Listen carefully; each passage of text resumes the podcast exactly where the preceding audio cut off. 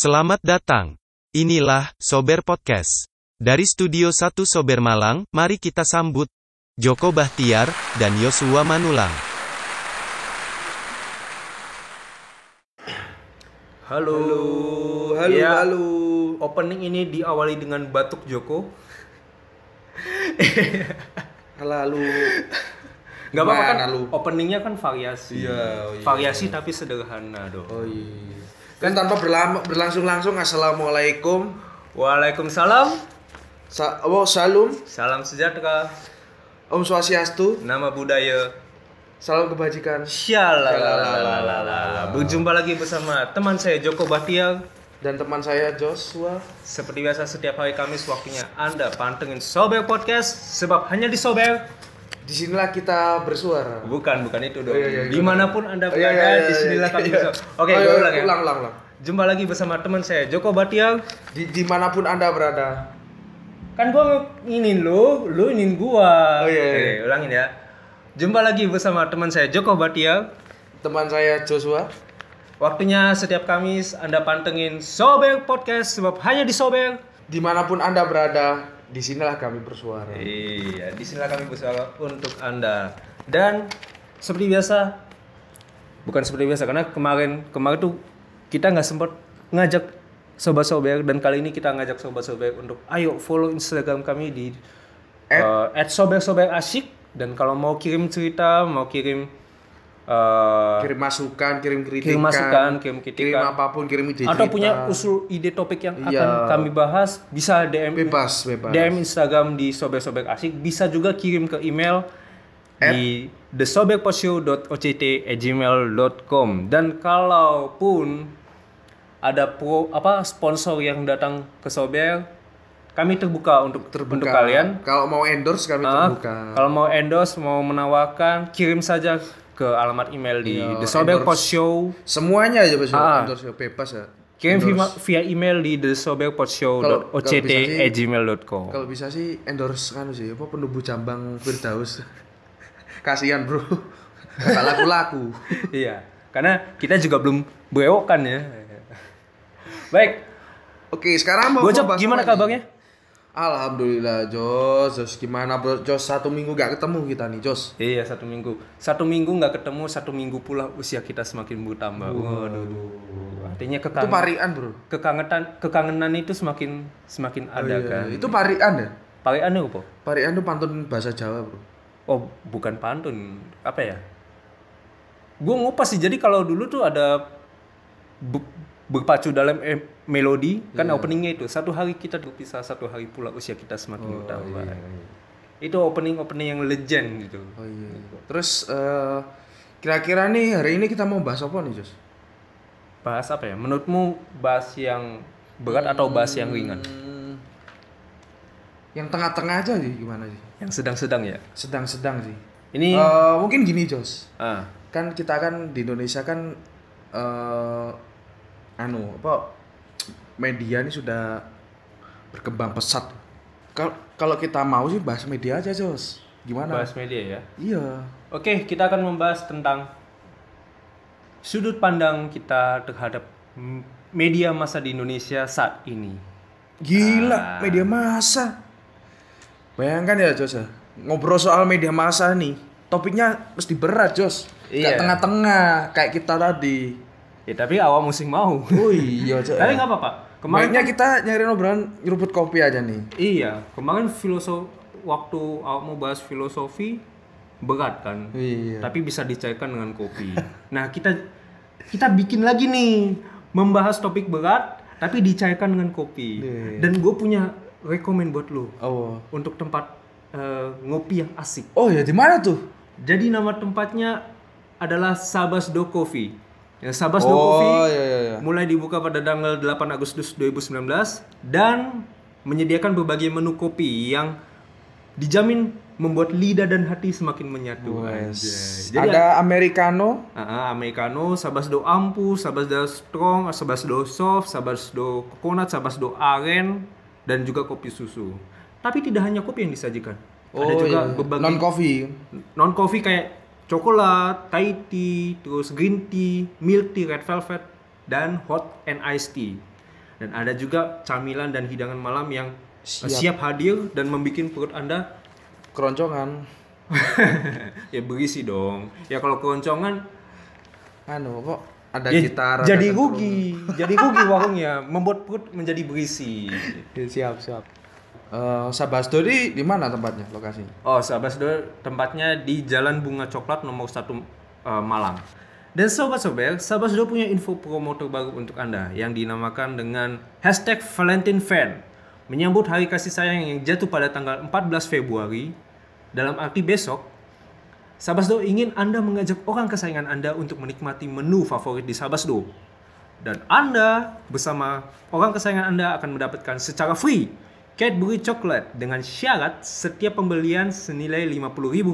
Maka Anda dan orang kesayangan Anda mendapatkan satu buah Cadbury coklat dan ini berlaku untuk eh, kelipatan nilai pembelian. Jadi kalau misalkan eh, pembeliannya apa total nilai pembeliannya senilai 150.000 katakan. Berarti eh, mereka mendapatkan tiga. Si Tiga. konsumen ini mendapatkan tiga Oh, buah. iya. Nah, Wih, asik Jos itu. Jos. makanya asik kan? Asik Jos. Ah, ah, Asik tuh Jos. Cuma gini Jos. ah. Kalau dari anu gua, gua gak punya pacar tuh. Kalau misalkan gua apa bawa bantal tapi bermuka cewek gimana Jos? Sana. jangan jangan jangan jangan membawa orang imajinasi, membawa orang real aja. Tapi lo ada kan yang orang lu suka? Nggak mungkin lah. Ada sih Ada. cuma Nah, eh, lu kasih ini, kasih kode ke dia. Ayo ajak ke Sabasdo. Iya, biar rame. Iya, Valentine fan gitu kan. iya iya. Terus eh Nah kan gue mau ny mau nyaran kan gue cuma nyaranin aja. Ya kalaupun memang lu udah berusaha kode nih ke dia nih, tapi dia nggak mau, ya nggak apa-apa. Mungkin ada kesempatan eh, lain waktu gatel on Jos. Jos. untuk untuk iya kan nggak gue cuma nyaranin doang. Gatel on Jos. Jos. Ya gue cuma nyaranin doang. Ya kalau dia nggak mau, Hey bro, you know what? I'm the lo- loneliest guy in the planet, you know. I can't even imagine how I lonely in the Malang. you know? makanya tuh jangan jangan membawa orang imajinasi, membawa orang yang nyata. gitu. Kalau Tapi kalau misalkan aku bawa nih, eh yang ya sini yang yang. Tapi belum pacaran, tapi aku panggil yang ke sana. Mas ini pacaran gak ya? Pacaran apaan ini? Ini ibu saya. ya nggak apa-apa. Oh mengajak ibu juga lebih. Oh, iya, ibu kan orang kesayangan bukan? Ah, Iya, makanya.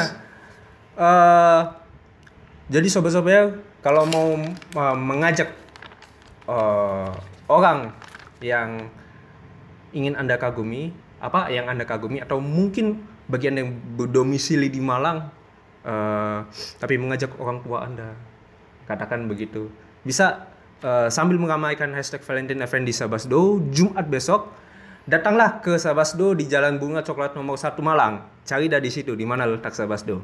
Dan lebih dekat dengan Sabasdo Coffee dengan memfollow akun Instagram di @sabasdo.co.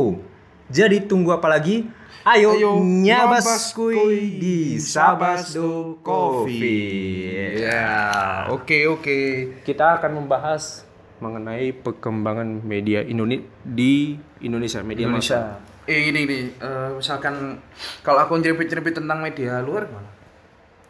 Indonesia dulu. Indonesia. Karena sebenarnya ada alasan kenapa kita membahas media massa. oke. Karena tanggal 9 Februari kemarin bertepatan dengan Hari Pers Nasional. Oh, yang pembebasan pers. Iya. Jadi eh, selamat Hari eh, Pers Nasional buat para wartawan Wartawan, yang jurnalistik. sedang- ah, jurnalis yang eh, sedang bertugas dalam memberitakan informasi yang integritas. Semoga di Hari Pers Nasional ini tidak ada kayak ketimpangan Iya, ya dalam- timpangan. Ya, tidak ada persekusi, tidak ada kekerasan fisik terhadap aparat-aparat. dan iya sih kita pengen inform apa eh, informasi yang integritas dan tegas dan indep ini sih tidak tidak memihak in- eh, itu kalau gue tanya ke lu bagaimana pandangan lu tentang media massa di Indonesia Kalau gua sih masa ya massa- media massa ini banyak lu ya ada media cetak koran ada media radio ada Oke. TV Jadi saya this is my honest opinion about Ini uh, dalam media. Ini ya apa dalam arti karena ini bertepatan dengan Hari Pers jadi kita membahas dari segi perspektif redaksi apa pemberitaan Kalau dari saya sih, uh, this is my ho- honest opinion, you know, about how a liter literature study apa literature student in Malang see the media information Indonesia. Jadi gue melihat, gue pernah belajar sedikit-sedikit lewat teman-teman gue yang ada di uh, FIB kayak tanya-tanya, "Eh, jurnalis itu gimana sih? Ilmu jurnalis itu gimana sih?" Jelasin bro, gitu-gitu. Lah, gua ini eh, nggak ada masalah apa pun dengan orang yang bekerja di belakang media online bagian pemberi pemberitaan. Tapi Anda harusnya tahu dong, media itu harus berintegritas kan. Tapi eh gue pernah lihat bro, ada berita tuh gini. Seorang cewek 14 tahun hamil, begini nasibnya. Terus seo- seorang cewek diperkosa, namanya bla bla bla bla. Begini nasibnya. Lah, yang jadi tanya pertanyaan ini ya. Harusnya media tahu dong. Eh, korbanin korban per- pemerkosaan ini itu eh, kalau misalkan di luar negeri di Eropa itu ada kode etiknya bro yang di blow up itu nggak boleh korbannya nggak boleh. Harus pelaku. Soalnya apa? Korban ini sudah mentalnya jatuh terus sakit sakit raga dan jiwa terus dia di samping kekurangan apa? Kayak depresi ber, kayak depresi gitu stres berat gitu. Jadi eh, yang aku garis bawahi di sini tuh orang-orang Indonesia tuh masih belum eh, tahu kode etik tentang bagaimana jurnalis itu seperti apa. padahal seharusnya dalam jurnalistik harus ada kode etik itu yang Harus dipegang ada dong. yang dipegang Terus media eh, yang saya lihat itu Indonesia tuh Indonesia tuh sering beberapa media itu memihak salah satu orang pihak baik perusahaan, politisi, orang-orang penting di Indonesia. Kayak Gak usah, gak usah gak sebut, usah, gak gak usah. usah sebut. Pokoknya itu saya tidak Partai politik Bukan, bukan sebatas partai politik sih. Semuanya kayak orang-orang penting tuh. Biasanya gitu.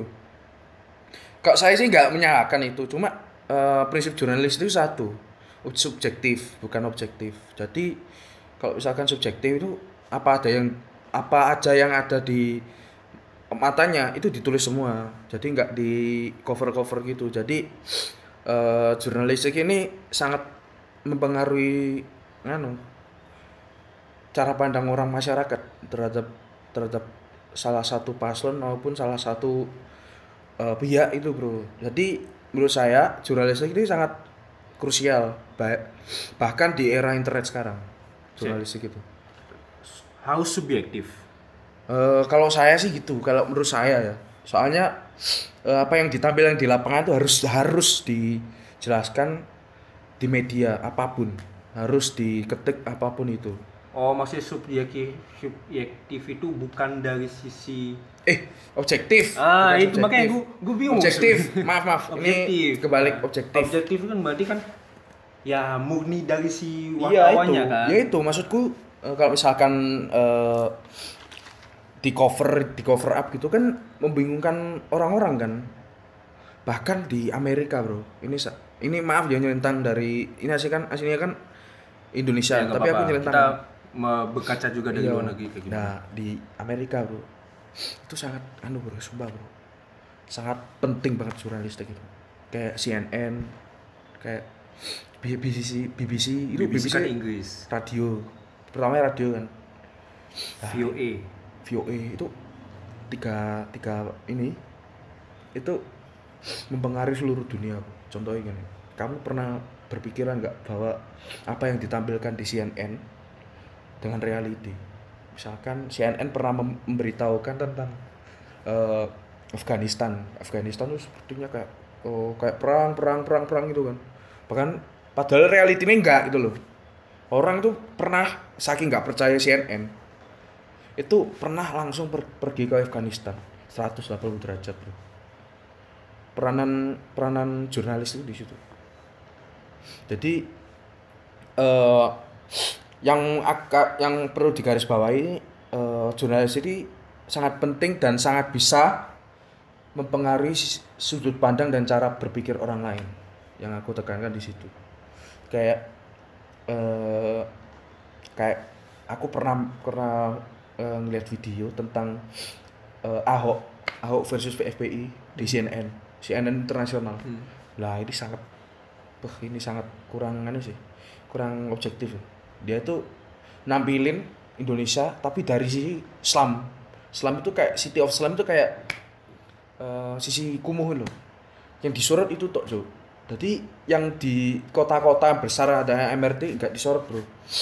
Terus sampai sampai ada orang komentar gini this is how uh, this is how hypocrite CNN how to be gitu because uh, I'm I'm once I'm once trip to Jakarta and never see how dirty this city of Jakarta no. Jadi yang dia lihat secara real itu Jakarta tuh gak kumuh seperti itu. Karena saking besar pengaruhnya CNN bagi dunia. Iya. Bukan iya sih, kayak gitu. Cu- cu- Soalnya Amerika kan superpower kan. Jadi kayak tahu gitu loh kayak wah yes, temenan yes. Berarti menurutmu apakah itu lebih berkaca kepada contoh itu ya yang mengarah ke selam itu ya? Hmm. Apakah menurutmu itu memang jurnalistik seperti itu atau memang apakah kayak gimana? Gue nggak bisa bilang Gini gini bro, gini bro. terlalu kejam. Kalau menurutku ya, jurnalistik tuh yang seperti saya aku katakan tadi, jurnalistik tuh harus objektif. Pokoknya intinya itu top. Jadi apa yang ditampilkan di masyarakat harus ditulis secara real, secara objektif dengan sudut pandang saya sebagai jurnalis gitu. Jadi ini menurut saya pribadi loh, bukan saya bukan menyalahkan pihak mana pun. Eh, jadi kalau menurutku eh apa jarimu? apa? Pertanyaanmu? Iya, apakah berkaca dari yang selam itu Iya. yang mem- pemberitaan Nah, gini gini, gini. Oke oke. Jadi menurutku itu kayak pihak-pihak beberapa pihak sih kayak gitu, kayak memiliki apa? Apa sih ngarani gua jancuk. Kayak memiliki kepentingan pribadi, apa kepentingan komunitas dan pribadi. Komunitas tuh beberapa orang yang berpikiran sama, satu tujuan gitu. loh. Oh. Jadi kayak jurnalistik bisa jadi alat cuk, alat apa pun cuk. Kayak pemenangan politik, pelindungan diri.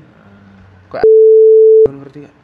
Kayak jancuk yang baru-baru ini ya. gak duwe moral cuk wong cuk. Yang Si iso-iso nyalano cuk, nyalano Ahok itu cuk. Ya, Terus eh, gini, aku balikin ke kamu ya. Menurutmu kalau kita tahu sih eh, media kan nggak mesti jurnalistik, bisa media film, media tulis sastra gitu kan. Menurutmu kan kini kan fokusnya ke jurnalistik karena berhubungan Oke, Pilpres oke. kemarin.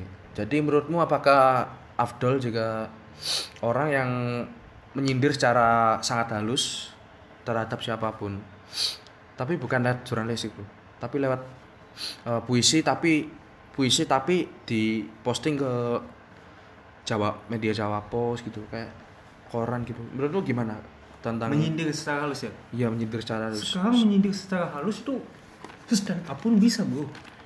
Gini bro, kalau misalkan stand up itu di Indonesia tuh malah kayak jadi catatan buruk. Rek, apa black record loh kan. Soalnya kan gara-gara itu kan apa eh, si Coki Muslim kan, Coki Muslim Bukan, menghina. bukan coki muslim.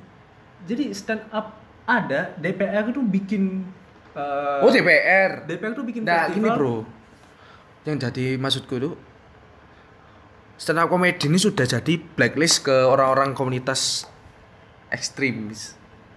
Jadi mikir kalau stand up comedy ini nganu haram.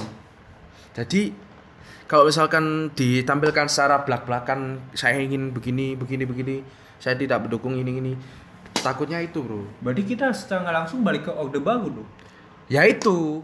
Orde baru tuh sumpah ya orde baru tuh ini kalau maaf nih melenceng nih. Orde baru itu satu penyanyi yang di bawah umur itu nggak boleh membawakan lagu cinta. Jadi kalau bisa berkarya bisa tetap eksis mau nggak mau harus dipalsukan umurnya.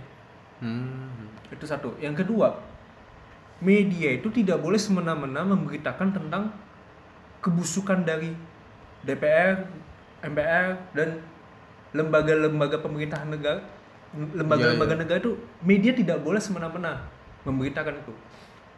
Pas orde baru kan ada bocor tuh di salah satu berita si narasumbernya menyindir tentang pemerintahan Pak Harto.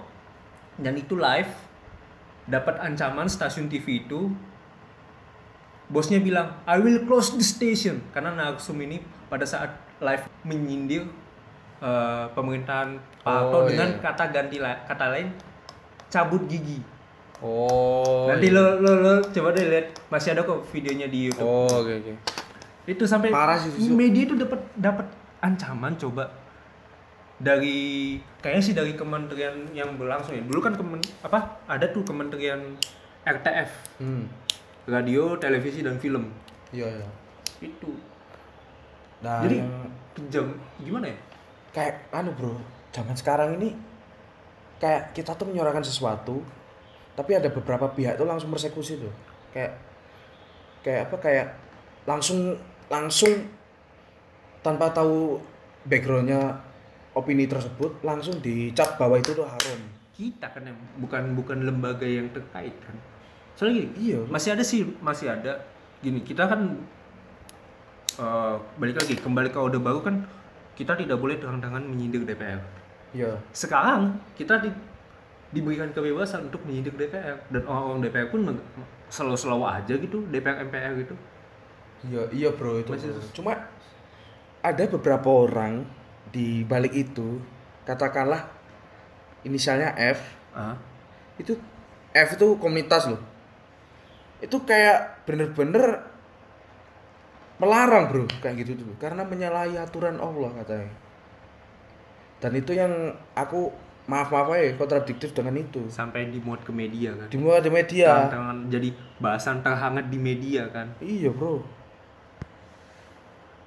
itu agak agak sensitif sih kalau menurut gue ya. sebenarnya masih banyak apa ada juga sih keresahan gue de- eh, melihat media sekarang ini di tengah di tengah dinamisnya media ini kan Heeh. dengan berkembangnya platform seperti YouTube media eh, online memanfaatkan dengan mencaplok dari sosial media kayak YouTube. Jadi iya banyak media apa eh, lagi-lagi ini ya lagi-lagi hobi-hobinya yang mencaplok video video video video dari YouTube gitu Oh, iya iya. yang paling gua ini sih yang paling gua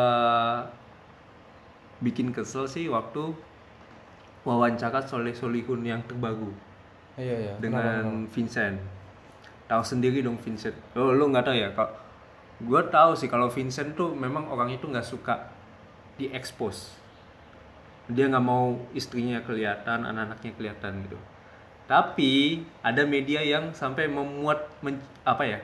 Media yang tidak berusaha untuk tanya langsung ke Vincent, tapi mencaplok dari videonya Soleh Solihun. Oh itu Dan itu bikin Vincent jengkel. itu medianya apa namanya? gue nggak mau sebut tapi banyak banget media apa bisa kayak kita hitung tapi lebih dari satu media yang memberitakan Oh, iya, itu. iya. Se- ap- apa kalau ambil contoh dari situ dulu. Terus yang kedua eh, yang soal ini apa? Artis ngecek ATM ngecek saldo ATM Nah, itu diberitain itu. Ternyata beginilah nilai saldo ATM ini kan Eh gini gini gini. nggak penting gitu loh pak. Nggak penting Beberapa media yang aku lihat seperti itu rata-rata cewek Cuk, yang nulis Cuk. Serius. oh kamu lihat ya nama penulisnya ya Iya. kalau aku sih nggak nggak Cewek, serius Cuk. Aku pernah lihat. Justru orang-orang cowok yang kayak nulis nulis-nulis media gitu tuh kayak objektif tuh. Kayak apakah eh Lucinta Luna ini dampak dari depresifnya bla bla bla bla gitu. Cangkrik. Yang cowok tuh justru gitu tuh tapi nggak semuanya ya nggak semuanya seperti itu tapi ya beberapa sih aku lihat sih aku pernah baca media Kompas Mania itu media kan Apa? Kompas Mania Kompasiana. iya Kompasiana itu semacam rubrik. Jadi Kompasiana itu semacam gimana ya? Wis pokoknya media lah ya Iya ya bisa dalam media. Karena artikel ya. Oke, Beda nah. sama kaskus. gue pernah baca gini cuk Eh, Rina Nose dan filosofi stoicisme berhubungan dengan Diogenes si anjing dari Sinope Rinone, Rina Nose sampai Diogenes. Diogenes apa? Gua nggak tahu tuh. Diogenes itu Gua nggak mau sotoy tapi memang gua nggak tahu. serius Diogenes itu filsuf dari Turki Hah? di kota Sinope Sinope itu- si anjing Sinope itu kota di Jepang. Sinope Turki cuk Oh, itu Turki. iya cuk Terus hubungannya dengan si anjing?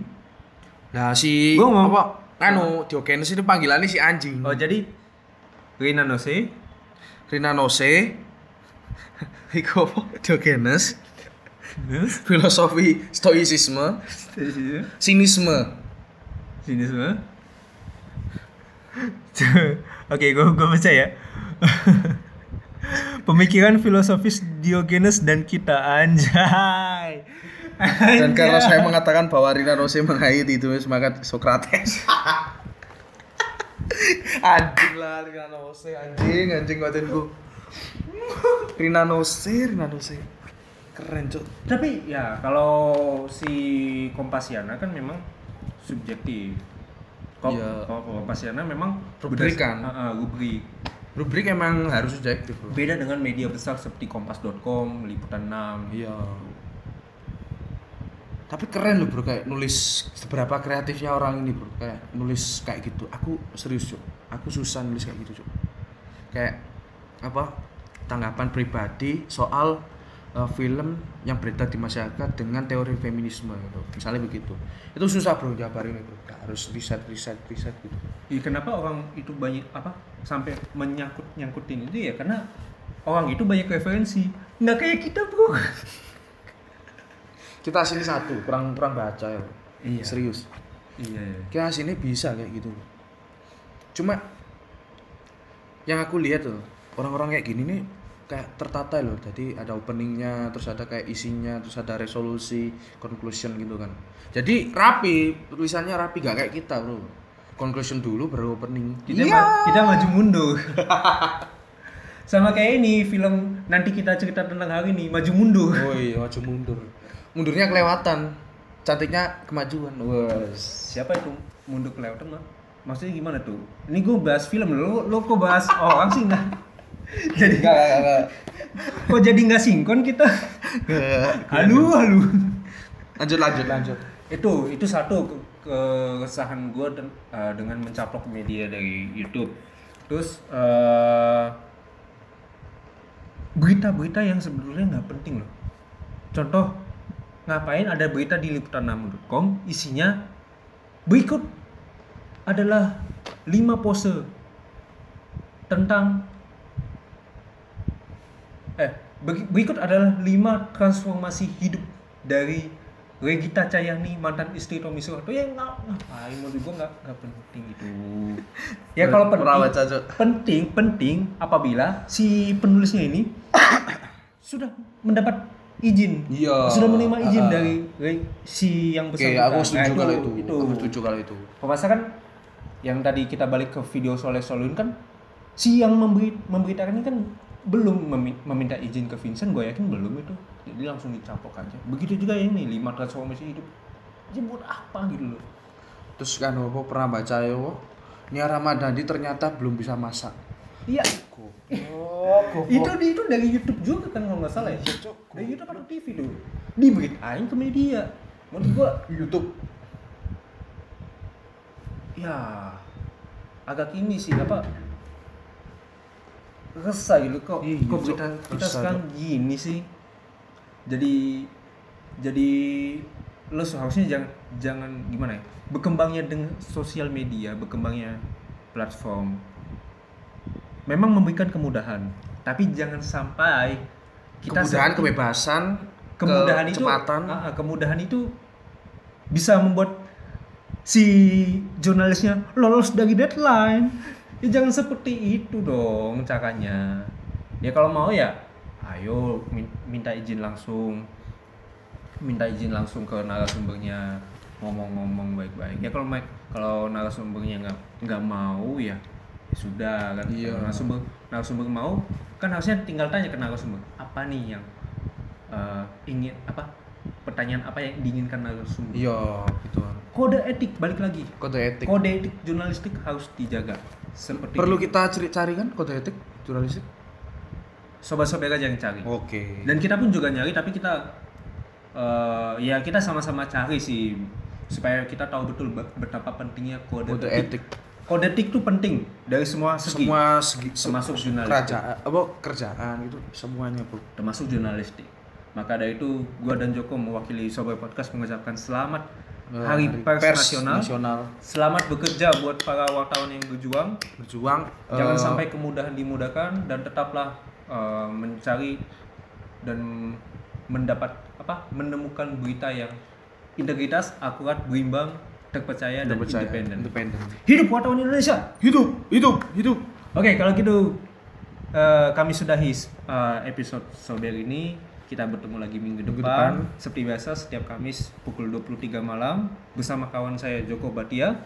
Sama kawan saya Jos. Uh, mungkin lo mau kirim salam gitu? Oh iya bro, aku mau kirim salam untuk cewekku yang belum aku temukan sampai sekarang di masa depan. Orang halinya kebangetan. Cewek, tapi belum ketemu sekarang. Eh gimana anjing? Oke, untuk kamu Jos, ada nggak Jos? Gue gue mau kirim salam buat eh, keluarga di Jakarta, di Saujajal, di Surabaya di eh, dan di Jember, di Tidar juga eh, kirim salam. Dan gue juga mau kirim salam juga buat mantan gue yang lagi sukses-suksesnya di Ukraina. Gue Mantan mau, kirim, gua mau kirim salam buat mantan gue Olga Kurilenko. Sopo Cok, Cok?